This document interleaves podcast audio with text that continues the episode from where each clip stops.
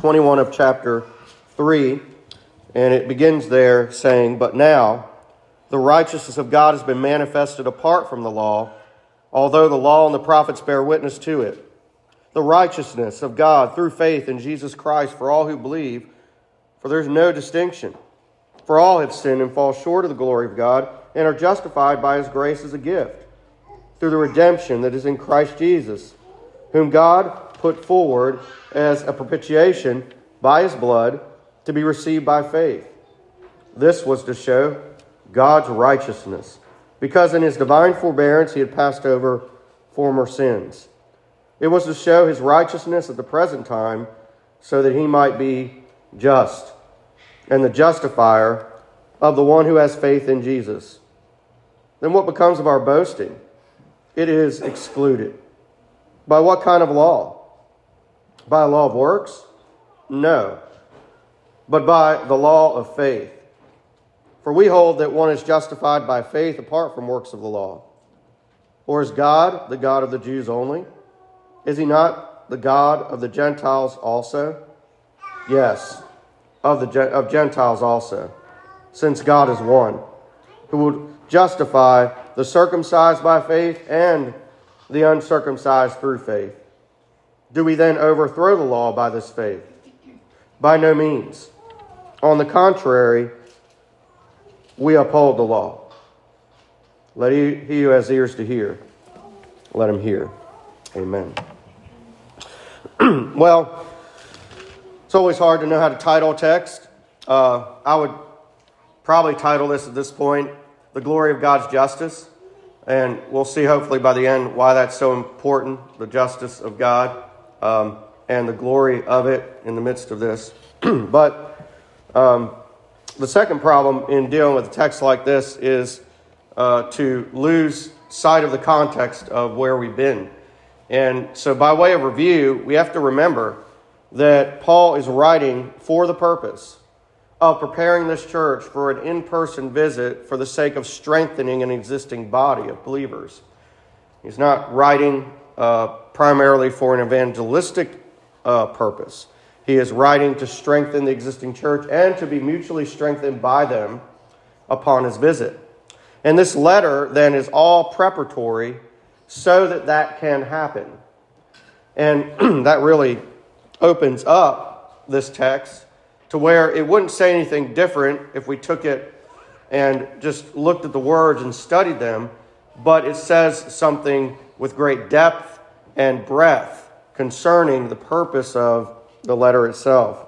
And I find it to be extremely helpful to revisit that uh, so that we understand that we're talking to a church of believers, and there is evidently um, a great risk of not dealing with the Jew who, at a certain point, the Jewish believer, many of them were sent away out of Rome under Claudius, and Claudius had died, and you're going to have many of these Jewish believers return into the church, and you're going to have Jews and Gentiles in the same body worshiping together.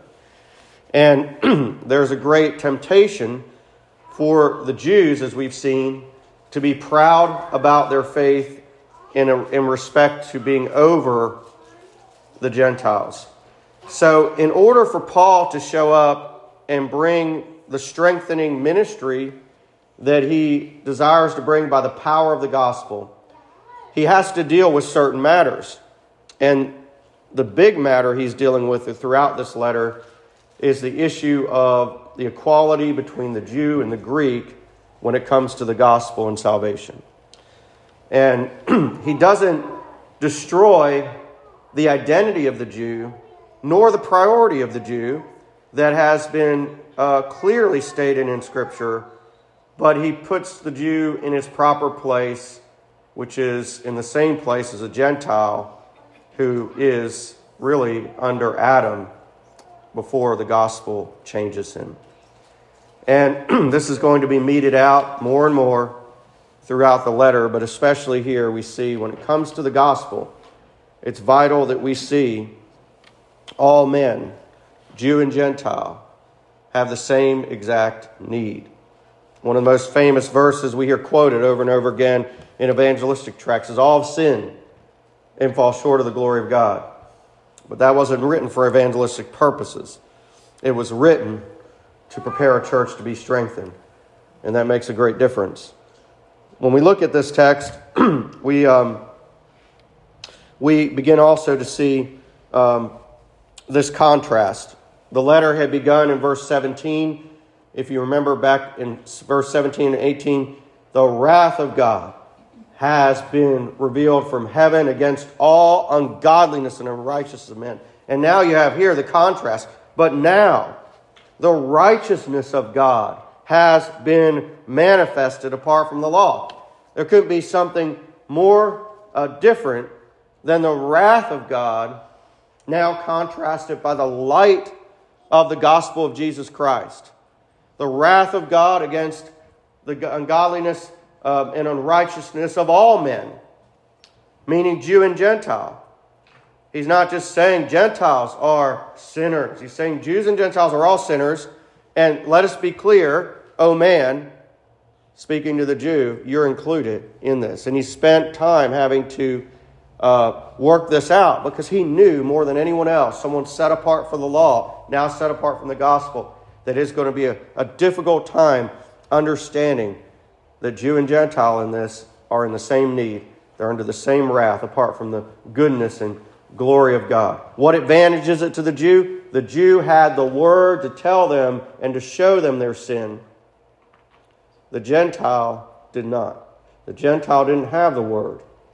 The Gentile didn't have the ability to read it by the book and uh, repent of their sin and trust, trust in God. The Gentile could see the stars, could see the moon, could see the creation, could see the creatures. And the Bible clearly says that creation itself is a demonstration, an adequate demonstration that we ought to be grateful to God. But instead of being grateful, they were ungrateful. And that led to many sins. It led to many gods. A lot of, a lot of the uh, shows out there and books and things will teach the false idea that in these native places it started out with many gods. No, it, it didn't start that way. Sin led to having many gods. So you have many gods. Ingratitude, I'm sorry, ingratitude led to having many gods, many sins. And then ultimately, with the Jews, many laws. God's law wasn't enough. So you got to make more laws. I'd much rather be under God's law any day, having given eyes to see and understand how good God is, than to be under man's law. And there's really no there's no in between on this. Either there's there's the theonomy of God, meaning you're under God's law or you're under man's law, autonomy, and God wants to God, I mean, man wants to be uh, uh, the one who's in control. Down to the very self governance of our souls. We want to be rulers. We want to be autonomous rulers of everything. And that leads to many problems. It leads to hurt and pain and difficulty and war and calamities, all at the heart of one man who's dissatisfied with God, not grateful to God. That's where it begins. And so we, we might be able to say with many theologians throughout the years that what's the problem with the world? The problem is me we, our, our problems start with our own hearts divided and ungrateful to God. And when we become grateful to God, it is a, a, a miracle of grace that our eyes are open to see that this world was made by this God, that we no longer rebel against this God who made everything for our joy and His glory, and we see Him in the right light. And, and let's just say to start with, we wouldn't see that if Christ didn't come and take on human flesh to reveal God to us. Isn't that right? John, John says that who has, who has seen God and who has revealed him, but the only God who is at the Father's breast. He has made him known. So I think at the close of the year, we have to be just reminded that the, the issue of us even being able to see these things is the grace of God has come down to us in the person of Jesus Christ, and we now see. Otherwise, we would be blind like the rest of the world. But we see these things because of what God has given. Now, when the righteousness of God has been manifested, the question is, what is that righteousness? And it needs to be clear right, the righteousness of God is, is not justification. It is, it is what one receives in justification, but uh, it's a similar word. But righteousness here, the righteousness of God, here deals with um, the thing that we most desperately need. And we want to be not only self rulers, but self saviors. And as a result, we want to lean on the righteousness of man.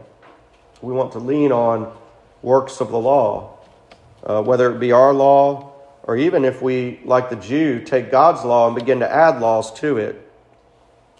We, uh, we take something holy and we begin to say that God needs help in saving sinners. And if anything happens in these, in these words, what it does is it eliminates all room, just like it says, it eliminates all room to boast in anything we do or come up with.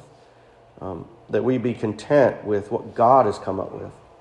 And we will be content with who God is and satisfied in Him. And He has revealed to us that this righteousness has been manifested apart from the law. Now, that doesn't mean He's against the law because what we see, Jesus taught I didn't come to destroy the law and the prophets, I came to fulfill. So don't miss what it says after this. Paul says, although the law and the prophets bear witness to it, Paul's saying the same thing Jesus is saying. The law and the prophets always, always, excuse me, have borne witness to what this the right interpretation of salvation. There hasn't ever been another way for mankind to be put right with God except that God would do the work and that man would by faith look to God. The law and the prophets never taught that man should seek salvation through what he does. The law and the prophets, according to Paul, have borne witness to this righteousness of God, which, as Luther puts it, must be received by men and not achieved by men. And then he explains the righteousness of God through faith in Jesus Christ for all who believe. There is no distinction. And this is a monumental statement because it states that there is no other way of salvation except receiving this righteousness for all men. That all must receive this righteousness that comes from God and that is by or through faith. And I would comment here simply it's not your faith that saves you, it's Christ who saves you, and it's the instrument through faith you receive that righteousness of Jesus Christ. So you don't want to put faith in your faith. You'll, you'll be constantly worn out um, thinking, well, I don't have enough faith. This is the great error, right, of the charismatic religion that they would tell people that bodily or, or spiritually, they don't have enough faith. And the object becomes focusing on the faith and not focusing on the object of the faith. Faith can fluctuate, but Christ doesn't. Christ is the one who gives faith. The Word of God strengthens our faith. And so you can see how this would play into Paul's purpose. So, what he's getting to is you have to get these categories right to be able to open your mouth wide and receive the gospel. and then it goes into that we were familiar with. For all have sinned and fall short of the glory of God, but don't stop there, and are justified by his grace as a gift through the redemption that is in Christ Jesus. If you're outlining this, what you would find is we see a big the big word. We didn't co- we covered righteousness the week before, but we're going to be covering redemption to begin with. Um, we'll go with propitiation and we'll work down through the line. But when we, we read these words, for all have sinned and fall short of the glory of God, what does it mean? It means that all men are poor or destitute of glory. They're wanting. If you, if you pick up Psalm 23 that we look at tonight, the Lord is my shepherd, I shall not want. Um, it literally is, I shall not lack. And so it is, believer. When you've received Jesus Christ, you don't lack. You have everything you need. There, there's no, there's no uh, lack of what you need for salvation. You've received all of it. And God has saved the sinner, no longer being coming short of the glory of God because of what Christ has done. But prior to that, you have all have sinned. Sin has made people destitute of the glory of God. And when we speak of the glory of God, we know it would refer to the holiness of God and the knowledge of God through Jesus Christ. And it says, and are justified by his grace as a gift. And it, it doesn't become more clear than that. Salvation is entirely a gift given by God to sinners, undeserving sinners. The word justification now comes in and that word theologically means this that you have been forgiven all your sins and not just forgiven, declared righteous, not because of your own righteousness, but because of the righteousness of Jesus Christ. So it's both those things. You've been forgiven all your sins. There's no more sin penalty paid for, but there's more than that. You've been given all of his righteousness. His life that he lived, the death he died, the, pure, the full payment has been paid, and he gives you, he imputes to you the righteousness of his own account. And he takes the robe of your sin, he gives you the robe of his righteousness, and it's a permanent, forever thing when that happens. It's not something that can be undone because this gift is an eternal gift and eternal gifts don't pass away. It's a gift that's given forever. It's not something that can just be taken off of you. This is a joy that he says the world doesn't give. This joy he gives that can't be removed from you. This God gives in, in a way that man could never give. God gives in a way of foreverness and eternality. He justifies the sinner. And the word redemption here means that you have been at one time, you've been owned and like a slave. A slave to the world, a slave to the laws of the world, a slave to your own laws, a slave to sin. And being under sin as a master, you had to be redeemed. You had to be uh, purchased. And there are all kinds of crazy theories about this idea of the purchase. Some people have speculated saying, well, who had to be paid for it? and um, it just seems, I don't, I don't know, I think we, we sometimes just lose our minds in seminary classrooms. It just seems to flow out from these places to where we have to uh, split the hairs minutely, uh, ask questions about everything. But let's go ahead and deal with that just for a moment because I know it's brought up. And let's be clear Satan was not paid for anything. Um, God owns this world. And his redemption is something in which he purchased by the blood of his Son. Satan is a created being, he's not a creator. And therefore, uh, the speculation that goes beyond Scripture of a payment being made to Satan is simply, uh, is simply something that's unhealthy for the Christian to, to indulge in at this point what we should be focused on when we hear the word redemption is pictures that the Bible give very clearly of redemption. Like, for example, when you read about in the Exodus about the redemption of the children of Israel, or you read about in the law, like in Leviticus, where you see uh, laws set down for redeeming something or someone, or you read about perhaps in that story of um, Ruth and and uh, Naomi and Boaz and the redemption there of that family. Those are the types of pictures. The, it's really a love story. Redemption we see show up in the, in the greatest stories that are written in the world because they're really borrowing from the greatest of all stories the gospel. Redemption has been set forth in this, um, in this story of all stories, and we borrow from it everywhere. Um, this redemption is in Christ Jesus. I don't think it, it speaks only of union here. It's speaking simply that um, it is Christ who redeems. He's the Redeemer, He's the Lord, He's the Creator, He's the Judge. And He's the one that brought about redemption by His blood. His blood paid for our souls, for our bodies whole. And His blood was an adequate payment for us on the cross. And so this text is about the cross. So we have justification, we have redemption, whom God put forward. And this is vital here. Who worked salvation? Who works out? God put it forward. It was God's idea. God, and before, before all creation, had decided to redeem a people, and he puts his son forward in history to pay the price to redeem us. This was not man coming up with this.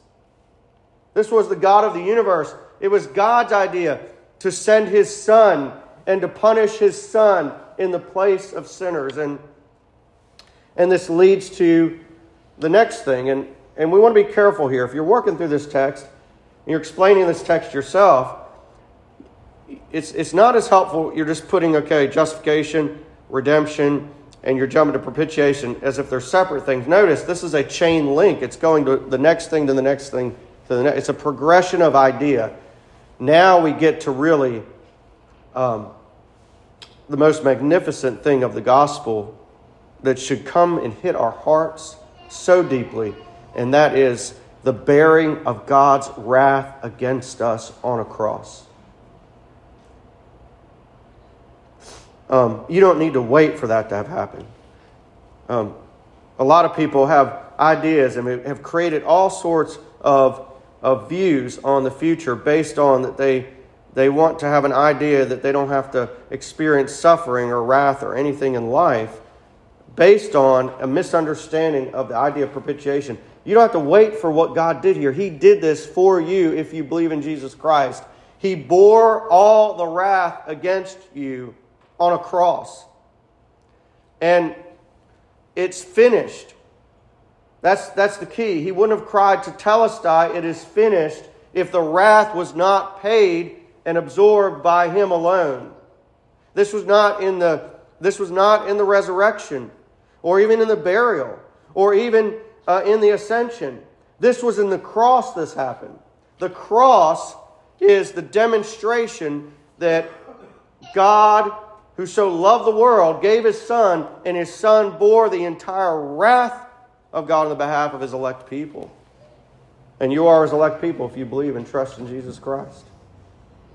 And all who will believe in Jesus Christ are his elect people. And that wrath is paid for by Jesus on the cross. We have no other place to look to have the surety and the confidence that there's, no, there's nothing more to pay. The idea of the Roman Catholic purgatory is unfounded here when there's a cross that Jesus died on and absorbed the wrath of God on our behalf. Because if he absorbed the wrath of God on our behalf, there's no more, no more to be born. And so propitiation is a word that has been wrangled with again theologically over the years.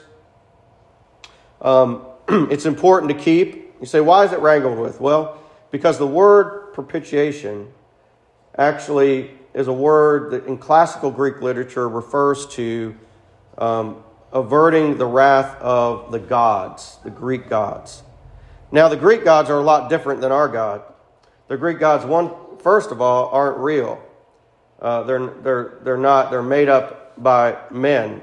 And uh, so these Greek gods, at best, demons, right? But at best, you could go there. But the idea of these Greek gods is they were very uh, temperamental, right? They could be mad at you one day and happy with you the next. And so, what the, what the gods, the idea there, to propitiate these gods, you would offer, you know, food. Um, well, man, man can only come up with what he thinks will satisfy the gods. So he might come up with food and fruit.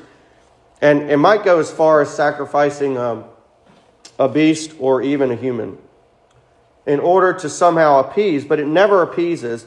And the God itself is one who is, is very capricious. Like, you can't ever depend on what their mood is going to be. And so they could just lash out all of a sudden in wrath and anger uh, with no principle about it. Very unstable, very unpredictable. That's how these gods were. And so they came up with ways to propitiate the wrath of these Greek gods. How do you deal with the wrath? And this has been the case of man made religions since. But this word, though, is the word that means that. It means to turn the wrath away, the wrath of God. And so many people say, well, I have a God of love. He's not a God of wrath. But see, this love and wrath go together. And a little help um, from Horatius Bonar, um, as I was reading at the end of this week, I thought captured captured for me what I'd um, just read a, a quote to you if I can pull this up real quick.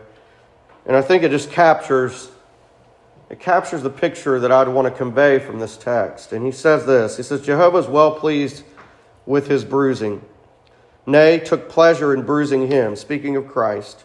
Never was Messiah more the beloved Son than when suffering on the cross, yet Jehovah was well pleased to put him to grief, though the consciousness of communion was interrupted for a time when he cried, why hast thou forsaken me? And yet, yet there was no breaking of the bond. There was wrath coming down on him as the substitute, but love resting on him as the Son. Both were together. He knew the love even while he felt the wrath. Nay, it was the knowledge of the love that made him cry out in amazement and anguish, My God, my God why hast thou forsaken me? So, I think that just captures the beauty of the picture that while there was wrath, there was love. And there was a cry made in one respect as our Lord suffered the wrath of God. But he never ceased to be loved by God. In fact, there couldn't have been a greater demonstration of the love of God in all of time than the cross from God's perspective. And this is the perspective we must have is that God, first of all, is a God that's not unpredictable. He is a God who is completely perfect in all his attributes and balanced. And while he is always loving, he is always just, and he is always good, and he is always gracious, and he is always compassionate. All those things are of God at the same time. This one, the chief of all beings, the God of the universe, is not like the gods that man has made in this world. This God is a God who is Lord and Father and King and Judge. And so this propitiation then takes on the aspect it is an act of God because God put forward. This isn't man offering up fruits and vegetables and beasts or even humans. This is God offering up his son. And this is this God being so level-headed and so sound and so perfect and so wonderful gives his son to take the wrath away not just for a moment until the next day when his wrath is incurred again. He did it once for all. So you don't have to get up the next day and wonder, is there something more I must do now or something that must be done so that wrath is dealt with? No. You, as a Christian, now look to the cross and you know it has been finished.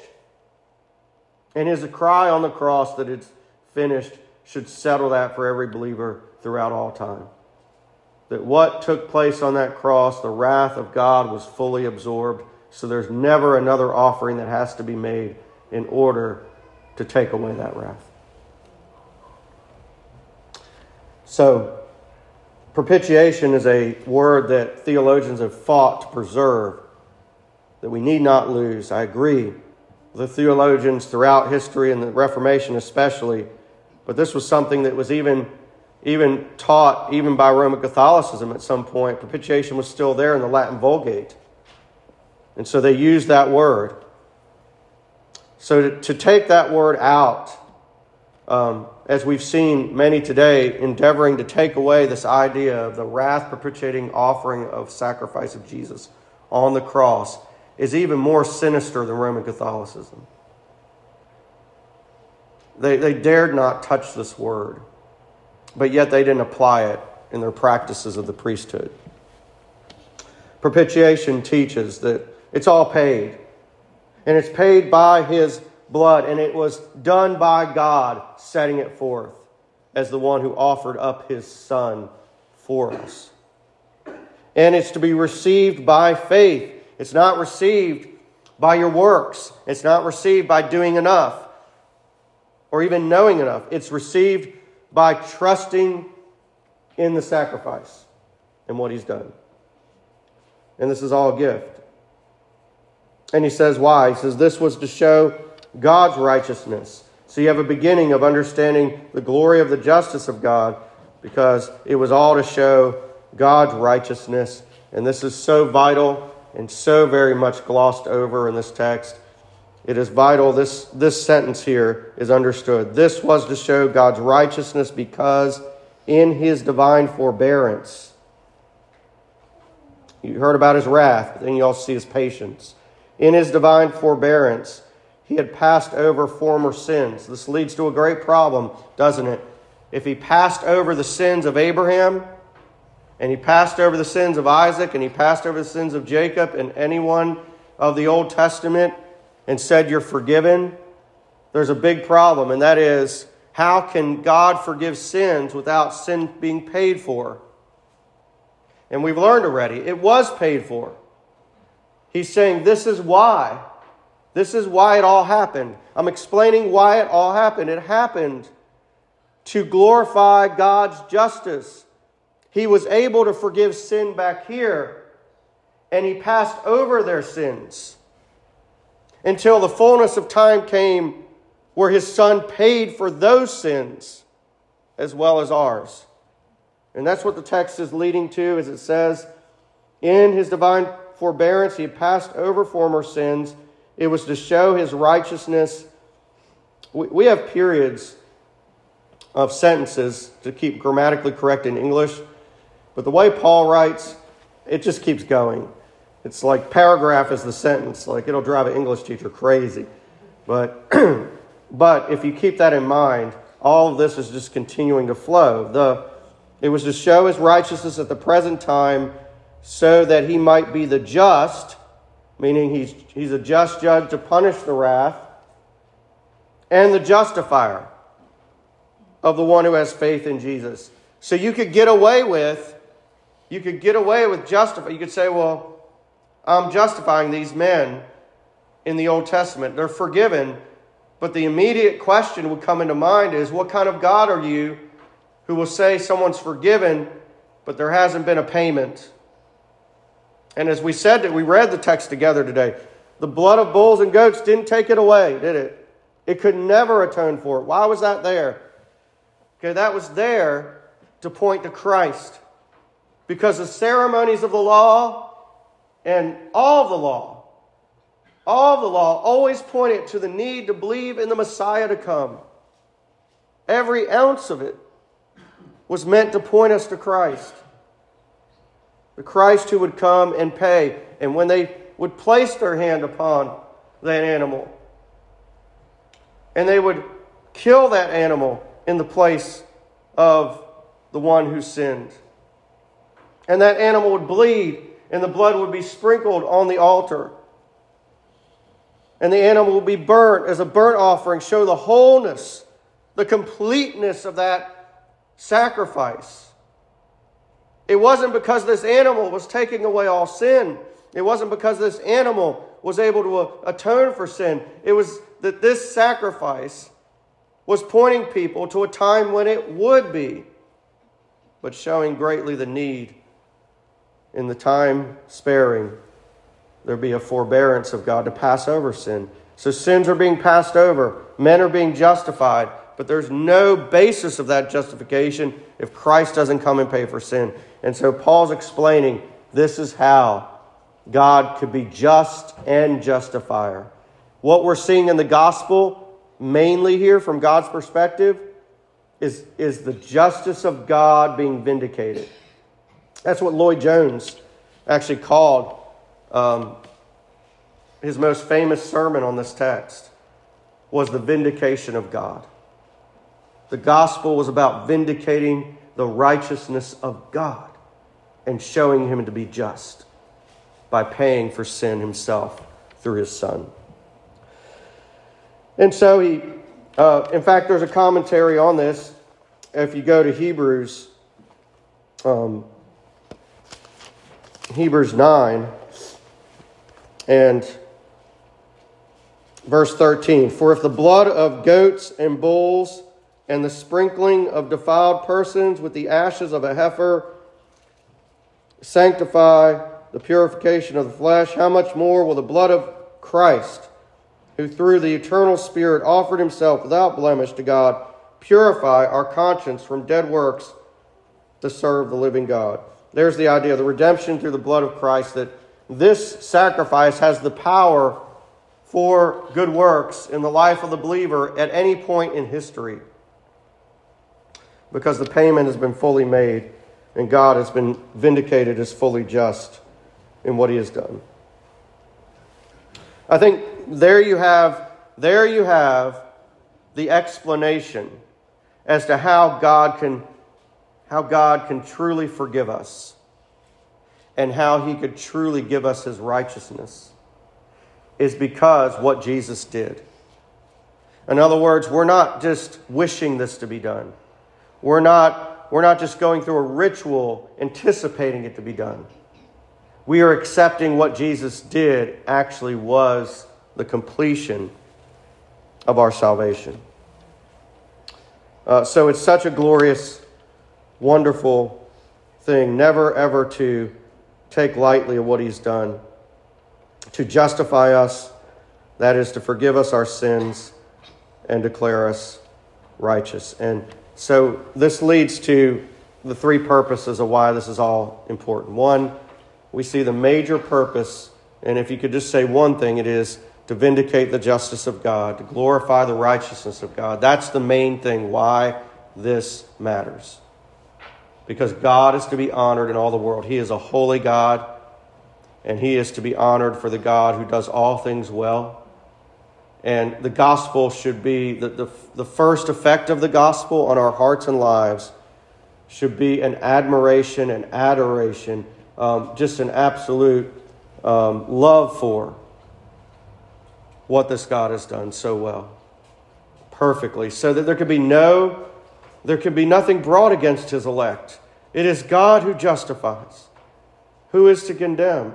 This, this would be the, the overall thing that we would get. Number two, and maybe as a result, kind of like the progression we were talking earlier, it's not separate things, but one thing leads to another, and the next thing is it removes all boasting. It wasn't you that put this forward. It wasn't you that came up with this. It wasn't me. It was God. God did all of it. And so none of us, Paul's saying, none of us can come and begin to boast in anything except in God. And that's a theme of Paul's ministry, isn't it? That he would say, I boast in nothing except or save the cross of Jesus Christ my Lord. Nobody has anything to boast in, Jew or Gentile, except God. And so he says that. What becomes of our boasting is excluded. and he says, What kind of law? Here's some tricky, heavy lifting. What kind of law? He says, Law of works? No, but a law of faith. Now, there's two ways of looking at this a law of, of works versus a law of faith, which very reputable teachers that I've benefited greatly from uh, Bob Godfrey, for example, takes the view that you see them at, in opposition, and he's one of the big reasons why I wanted to jump into Romans. I just thank the Lord for his teaching. Uh, but some take it that way. I, am not taking it that way. Um, I follow Cranfield's notes, which is the um, reputed scholar of Romans. If you read anybody um, dealing with Romans, Cranfield is, is the man. But also, many of the Puritans and such have dealt with this issue.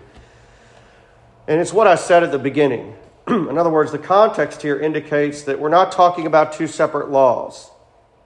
And again, I hold this loosely because you can explain this both ways. So it's not a hill to die on. But I think it helps us make sense of the text that he's not talking about two separate laws. He's talking about the law rightly understood from the beginning.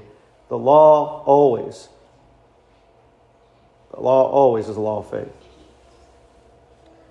Let me explain the way I understand it. When, when the children of Israel were brought out of Egypt and they were given the law, it wasn't that they were given the law so that they would be redeemed. They were given the law because they had been redeemed. That makes sense? So when you when you have already been brought out of slavery and purchased by God by the blood symbolizing a blood to come of the lamb on a doorpost, when you've been delivered. And the law is then given for you so you might live in accordance with God's ways and be blessed. That was the original giving of the law. And the problem was, and Paul says this elsewhere, the law it wasn't bad. The law was pursued not by faith. That was the problem. It was pursued as if it would earn or merit something. And this language at times you see Jesus and Paul and others play into, and they say, okay, keep all the commandments, right? But if you're going to keep the commandments, you have to pursue God by faith. It's always been a law of faith. It's never been that you would work your way to heaven. Nowhere in Scripture, no law in Scripture was ever given forth in order to make people believe they could earn their way to God. The total opposite's true. When you go to Babel, trying people trying to earn their way and build something for themselves or their own glory and their own worship, and God again and again is teaching the same lesson. Man cannot make his way to God on his own. And that's why he had to send his son. So I take this as the law of faith is the law. The law given to the Jews, they should have known even better than anyone that this law was all about trusting in God because they could not keep it. And it says here, so that eliminates boasting, for we hold that one's justified by faith apart from works of the law. And in the coming chapter, what, what Paul's going to do that gives me reason why I believe this is the right interpretation of the text is he gives the example of Abraham and David, whom we know. Abraham, just take Abraham. Abraham, in particular, is going to be shown as one who was justified by faith alone. Okay, before the law, and for those after the law, right? All of that. He is the quintessential father figure of the Jews, and he's going to be used as an example to prove this very point. The law was always to be pursued by faith.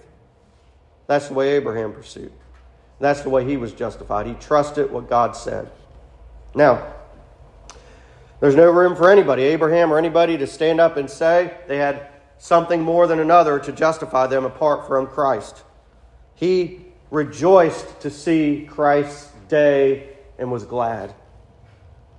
So that's always been the case. The law is always to be something that's pursued by faith. And then it says, Is God the God of the Jews only? Is he not the God of the Gentiles also? Yes, the Gentiles also. So he reinforces what he's been saying since God is one. So we have glorify God's righteousness. Two, bring about humility in our lives. There's no such thing as a proud Christian. We have nothing to be proud about other than our Lord.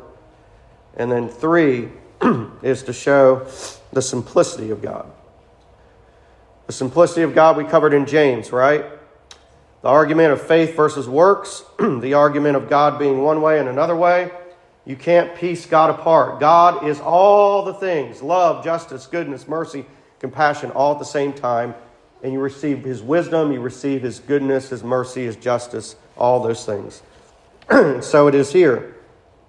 He says, Who will justify the circumcised by faith and the uncircumcised through faith? Do we overthrow then the law by this faith? By no means. We, we uphold the law. And so the purpose foremost is to vindicate who God is in his simplicity, and that is if God is one, if all of his attributes can never be separated from another, he's always these things. He is at the same time wrathful against sin and loving to sinners. If he is always these things, um, you can't also separate that if he has so loved the world, Jew and Gentile, you can't give a different way of salvation. This was the era of dispensationalism. It seemed innocent because they had all the charts in order to make it sound good, but it was actually a great error and heretical if you go back to its original inception. Um, dispensationalism today really has kind of taken on, borrowed different theologies from covenant theology, but dispensationalism back to your Scofield type Bibles that separated things out into seven periods and made a certain way that the Jews could be saved in one way and the Gentiles in another is absolutely heretical. and so you can't, and why is it heretical? Because God is one. The simplicity of God removes any theology as being orthodox that does not unify the Old and New Testament as having one way of salvation with one people of God under one Lord. And so that simplicity of God shows up again and again in statements like the Shema God is one. How could you love him with all your heart, your soul, your mind, and your strength? How could you love this God um, with, with a undivided heart if he is not first an undivided God? The only hope for you to have peace and unity in your own individual heart is because there is a God who is perfectly without contradiction in his own heart towards humanity. The only way that you can have unity in a home is because there is a God in heaven who doesn't have a divided heart or divided interests, who doesn't play favorites and is not partial to any. The only way that you can have unity in the church or in the world or in the state at any point or anywhere, the only way wars can cease is because there's a God who's completely unified in his own being and he is without contradiction in all of his attributes. And so, this is a vital doctrine again and again and again. The justified, whether circumcised or uncircumcised, are justified the same way, and that is through faith as a gift. One more purpose as to why this matters, progressing to the very end, is do we overthrow the law by faith? And he says, by no means, on contrary, we uphold the law. What is he saying? That word upholds the same word for when it says when Jesus stood at resurrection appearances. Is the word to stand. It's like him saying, we stand with the law. He's just putting the law in the right interpretation. The law always pointed to this. You don't have a gospel without this law. You can't separate the law from the gospel. You must distinguish them, but there is no understanding of the law uh, of the gospel without the law of God that actually made it so that Jesus came and he had to suffer the penalty of it. And he did fully, fully for us. And at the end of the day, we don't say how great man is. We say how great God is. How unlike man is God, and how much if we're ever going to be anything of men, it's going to be because we look to that God. Do you want to have a, a heart and life that has some unity to it, that's not so schizophrenic? Paul understood what it was to. So things I want to do, I don't do. The things I don't want to do, I'm doing. He's wrestling with the flesh. He's working with this. He says, I want to be like God. I want to be, I want to be have his heart. That's David was called a man after God's own heart. He wanted a heart that's undivided like God. You see, salvation in the gospel, when it's meted out and explained in redemption and justification and propitiation and all these things, it doesn't make you at the end of the day say how great you are, how great men is, or how great any organization is. It says how great God is in his kingdom. And then to think that he has put you in that it only stirs a humility and wonder and gratitude. Gratitude gives a solution. Genuine, true gratitude to God gives the solution to dealing with many gods and many laws and many sins. So while the wrath of God is real from heaven against all ungodliness and unrighteousness of man that leads to all those things, the solution is a gospel that brings a gratitude to this God, the creator of all. It destroys all those things over time. And he who begins a good, good work in you, church, he will bring it to completion. If there's a beginning of that struggle, praise be to God, the humility has taken heart, and you realize how, how being a beneficiary of this is something you're so undeserving of, and you're so grateful that God has brought you in to know Him and to have the light of the gospel in your life so that you know the future is something not to fear, but to walk with by faith. And the law is not something that becomes an enemy anymore, but it becomes a guide. And it becomes something in which you love with David. And you say, Oh, how I love your law. We stand with that law. But nobody can ever stand with God's law who has not first had Jesus stand for them in the gospel. And I hope that makes sense. Let's stand together. Father, thank you for your grace. And thank you for this beautiful text. Thank you for inscripturating it through your servant Paul. And thank you for the opportunity to proclaim just a little bit of the truths in this text.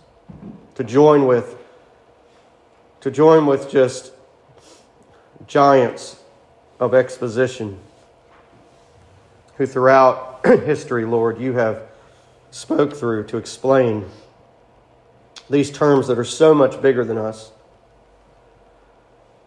So help us understand enough of it today that it would lead to humility it would lead to worship of you. It would lead to an appreciation for your law. It would carry out the purposes you've set forth. That we may close this year in gratitude to you, God, putting to death our sins, making no false gods. Our heart is an idol factory, Lord. But we know gratitude will just push it out gratitude to, for you, the one true God. And we can stand. We can stand the assembly of the righteous because of what Christ has done. And he always stands for his church. And so, Father, we, we stand today amazed at the gospel of Jesus Christ, and we give you glory. As we go to this table as a group of believers that has been called here in this place to be a church,